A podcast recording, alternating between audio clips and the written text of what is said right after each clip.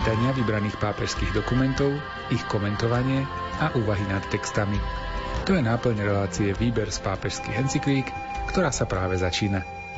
Milí priatelia, vítame vás teda pri počúvaní tejto našej relácie a ja ešte dodám, že aktuálne čítame apoštolskú posynodálnu exhortáciu Christus vivit, Kristus žije od svätého otca Františka. Text exhortácie načítal Miroslav Kolbašský. Komentáre k textom si pripravil duchovný otec Anton Fabián a technicky reláciu pripravujú Jaroslav Fabián a Martin Ďurčo.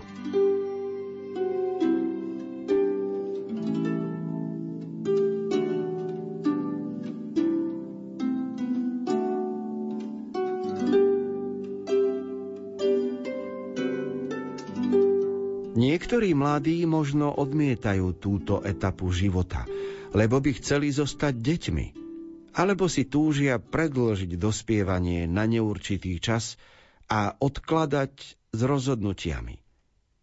Strach z niečoho definitívneho plodí istý druh paralýzy v rozhodovaní. Mladosť však nemožno len tak prerušiť. Je to vek rozhodovaní a práve v tom spočíva jej čaro a jej najväčšia úloha – Mladí sa rozhodujú v profesionálnej, sociálnej, politickej oblasti aj v iných, radikálnejších oblastiach, ktoré dávajú ich životu určujúcu podobu.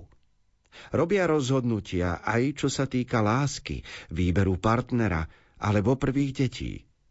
Tieto témy budeme hlbšie rozoberať v posledných kapitolách, venovaných osobnému povolaniu a jeho rozlišovaniu.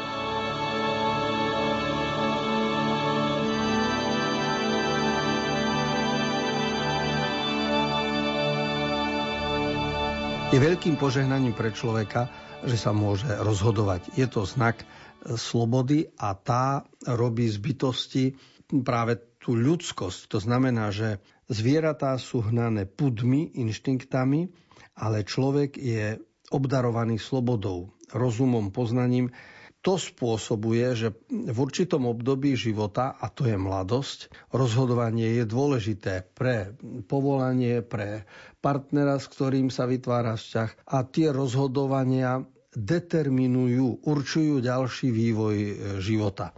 To všetko pripomína pápež František v 140. článku svojej exhortácie Christus vivit. A uvádza tam aj skutočnosť, že nebolo by dobré prerušiť vývoj človeka a nejak manipulovať s jeho rozhodnutiami. Je dôležité, aby ich vo svojom čase a na svojom mieste každý urobil sám.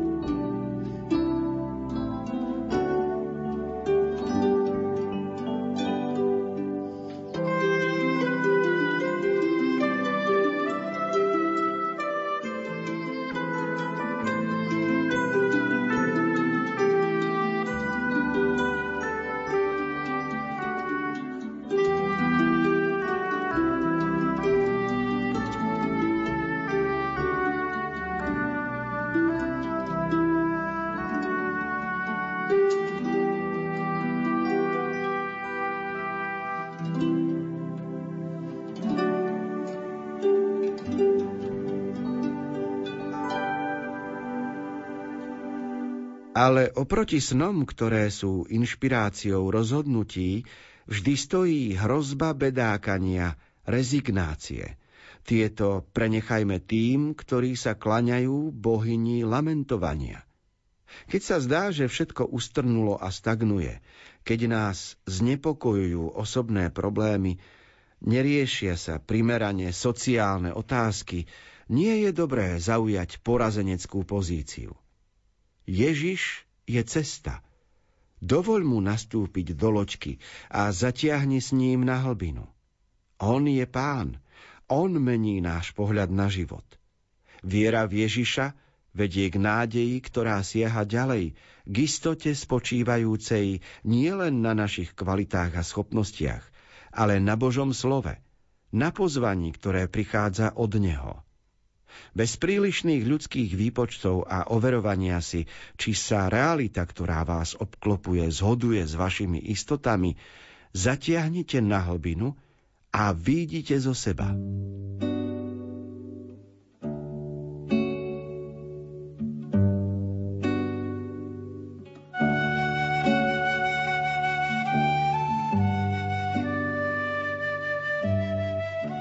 V rámci rozprávania o mladosti Svetý Otec rozlišuje, čo každý z nás vidí, skupinu mladých ľudí, ktorí sú optimistami a iní pesimistami.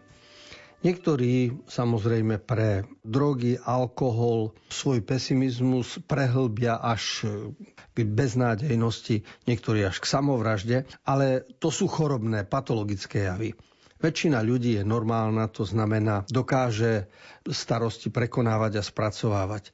Svetý Otec veľmi vystižne spomína bohyňu lamentovania, teda tých, ktorí vo svojom živote sa iba sťažujú a chcú, aby ich iní ľutovali.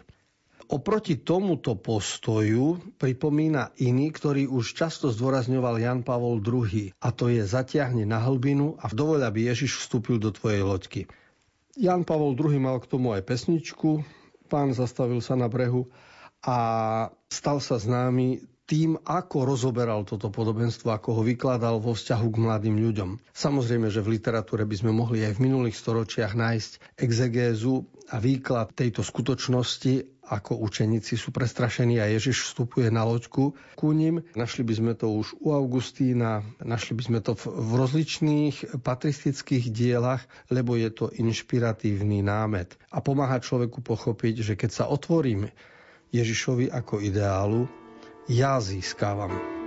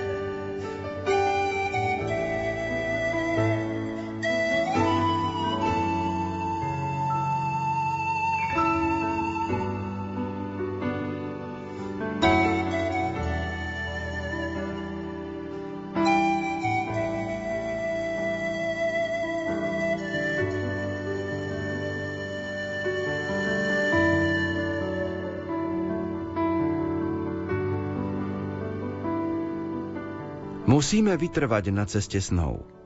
Preto treba dávať pozor na pokušenie, ktoré s nami často škaredo zažartuje. Je ním úzkosť.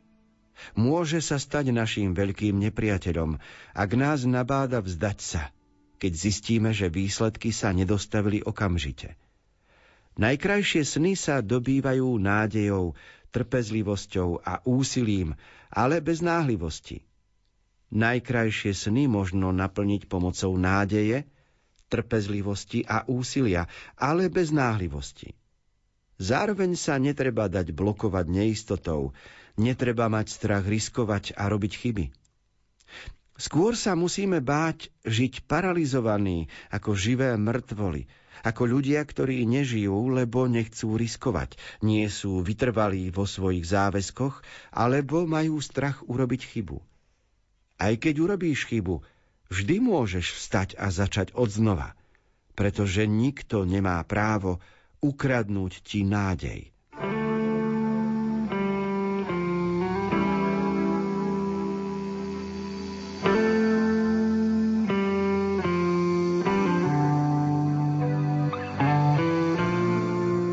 Mnohí rodičia sa zapodievajú tým, ako sa prihovoriť mladým, ako prihovoriť sa svojim deťom. Mnohí pedagógovia píšu knihy a robia výskum v tejto oblasti, ale Svetý Otec sa prihovára jasne, zrozumiteľne a pravdivo. Dôležité je vytrvať na ceste aj vlastných snov, to znamená nedať sa zablokovať, nedať sa zahatať vo svojom vývoji tým, že sa niečo nepodarilo. A poukazuje tu na podstatnú skutočnosť a to je výjsť zo seba. Lebo pokušenie človeka, najhoršie pokušenie je zavrieť sa do seba, zostať sebecký a v tej sebeckosti potom zostať i pre budúcnosť zablokovaný. Kdežto úlohou ľudského bytia je otvoriť sa, postupovať v láskavosti, obetovať sa pre niekoho, žiť pre niekoho, darovať sa niekomu a v tejto schopnosti výjsť zo seba potom je realizovaný život. A preto ani tak nejde o jednotlivé skutky, ktorých sa mladý človek dopustí, ako o to, aký prístup zvolí k životu. A ten Ježišov štýl a Ježišov prístup vystihol Bles Pascal, keď povedal, človek je úbohý, pretože je človek, ale je veľký, pretože to vie.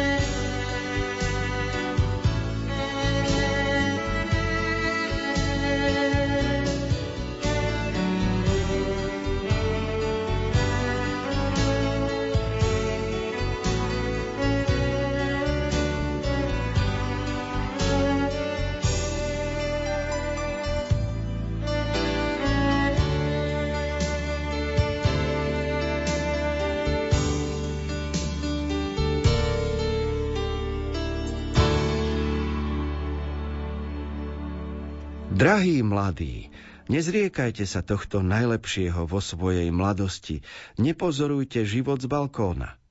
Nemýlte si šťastie s gaučom a netrávte celý život pred obrazovkou.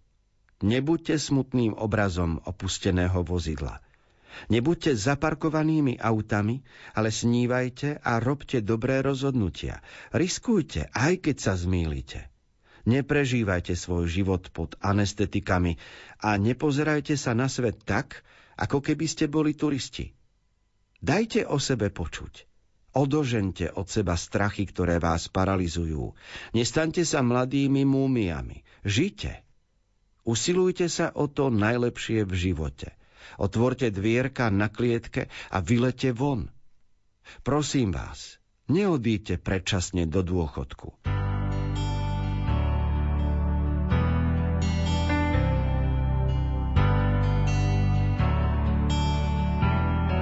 Každá veta v článku 143 z exhortácie Christus Vivit pápeža Františka je zrozumiteľná.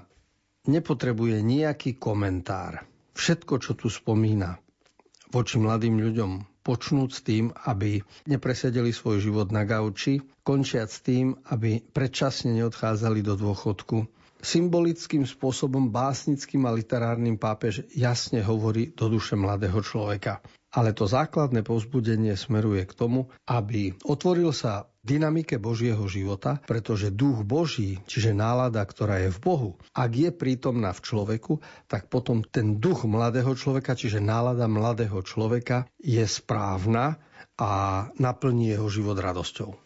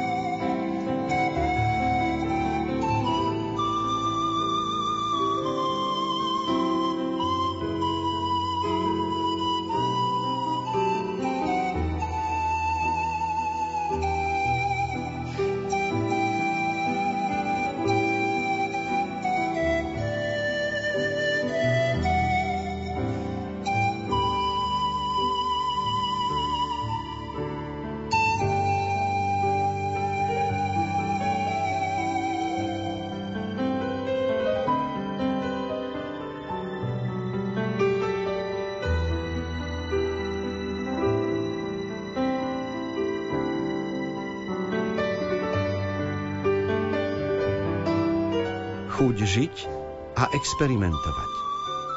Pohľad smerom do budúcnosti, o ktorej mladí snívajú, neznamená, že sú úplne zameraní na budúcnosť, pretože zároveň je ich silnou túžbou prežívať prítomnosť a maximálne využiť možnosti, aké im život dáva. Tento svet je plný krásy. Ako by sme mohli pohrdať Božími darmi? Na rozdiel od toho, čo si mnohí myslia – Pán nechce oslabiť túto chuť po živote. Je dobré pripomenúť si, čo učí istý mudrc v starom zákone. Synu, ak máš z čoho, dopraj si. Nepripusť, aby ti unikol radostný deň a nech ťa neminie dobrá čiastka, ktorú dostaneš. Pravý Boh, ktorý ťa miluje, chce, aby si bol šťastný. Práve preto nachádzame v Biblii aj takúto radu adresovanú mladým – Mladík, raduj sa zo svojej mladosti. Odstráň mrzutosť zo svojho srdca, pretože Boh nám hojne dáva všetko na užívanie.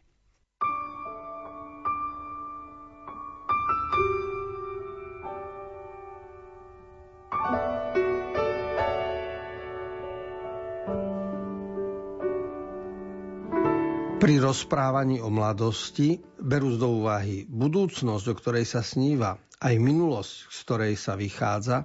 Najdôležitejší je predsa prítomný okamih a Svetý Otec sa venuje aj tejto téme, prežívanie prítomného okamihu. Zdôvodňuje to aj biblicky citátmi a dá sa to zdôvodniť aj sociologicky, pretože už starí Rimania mali porekadlo carpe diem, teda užij si deň, využij deň, čo možno rozumieť aj pozitívne a samozrejme, že dá sa to aj zneužiť. Ale život je iba vtedy životom, ak človek použije svoje schopnosti na to, aby rozmýšľal o sebadarovaní, o službe a o ochote obetovať sa.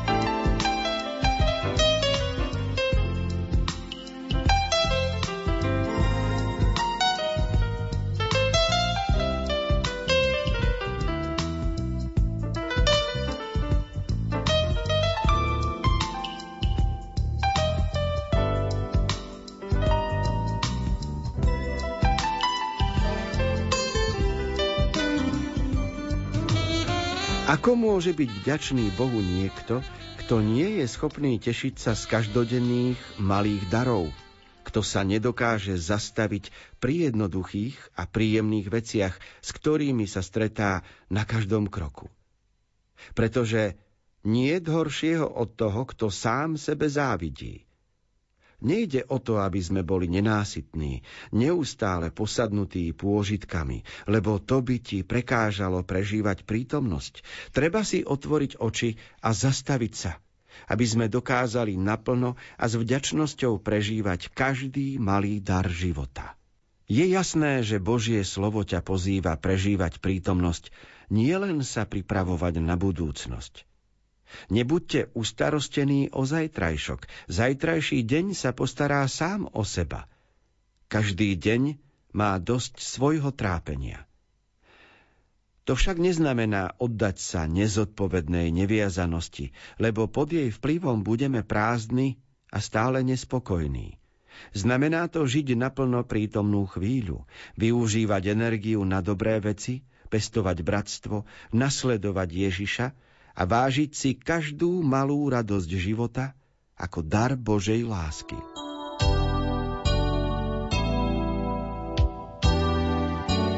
Každý, kto vo svojej formácii spirituálnej pochopil hodnotu prítomného okamihu, vie potom urobiť skladačku zo svojich dní primeraným spôsobom. Lebo každý človek je aj omylný ale pravda o prítomnom okamihu ho vždy zdvihne a posúva ďalej. Preto je to veľký dar a kresťanská spiritualita takýmto spôsobom pomáha určitej rovnováhe, ktorú v živote potrebujeme. Takže prežívať prítomný okamih ako Boží dar je skutočným požehnaním.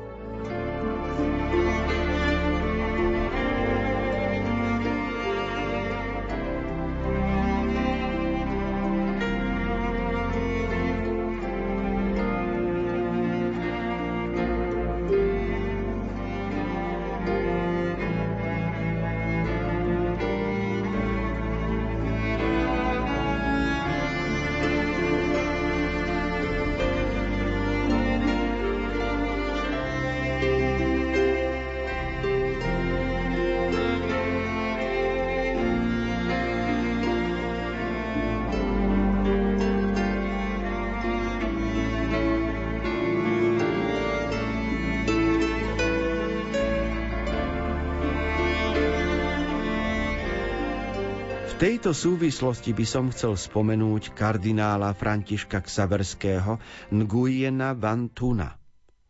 Keď ho uväznili v koncentračnom tábore, nechcel, aby jeho dni spočívali v čakaní na možné oslobodenie v budúcnosti. Rozhodol sa prežívať prítomný okamih, naplňajúc ho láskou. A spôsob, akým to robil, bol nasledovný. Chytám sa príležitostí, aké sa naskytujú každý deň, aby som konal obyčajné skutky neobyčajným spôsobom. Zatiaľ, čo bojuješ, aby si uskutočnil svoje sny, žij naplno dnešok, celkom ho daruj a v každom okamihu ho naplňaj láskou. Pretože je pravda, že tento deň tvojej mladosti môže byť posledný a teda sa oplatí prežiť ho s takou túžbou a hĺbkou, ako je to len možné. Mal som možnosť čítať knihy od kardinála vietnamského Nguyena Fantuna a bol som veľmi povzbudený jeho príkladom, lebo on keď bol vo vezení, keď ho komunisti zavreli, tak samozrejme bachári a velitelia väznice rozmýšľali, čo s tým farárom, čo s tým biskupom. A aby nenakázil všetkých, tak vybrali pár bachárov, ktorí budú jeho strážcami.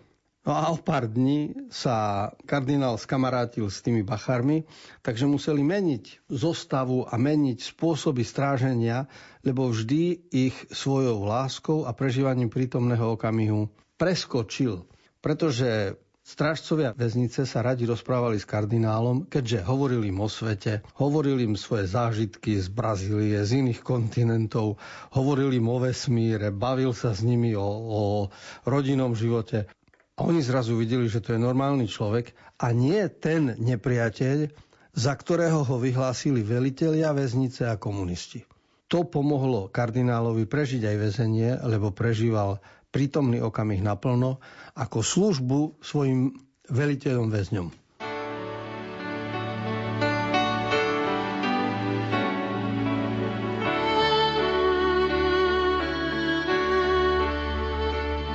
Milí priatelia, relácia Výber z pápežských encyklík sa pomaly končí.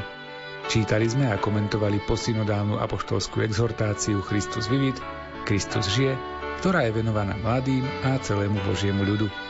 Do myšlienok svätého otca Františka sa budeme môcť započúvať opäť o týždeň v obvyklom čase. Pre dnešok sa s vami lúčia a za pozornosť ďakujú tvorcové relácie Miroslav Kolbašský, Anton Fabián, Jaroslav Fabián a Martin Ďurčo.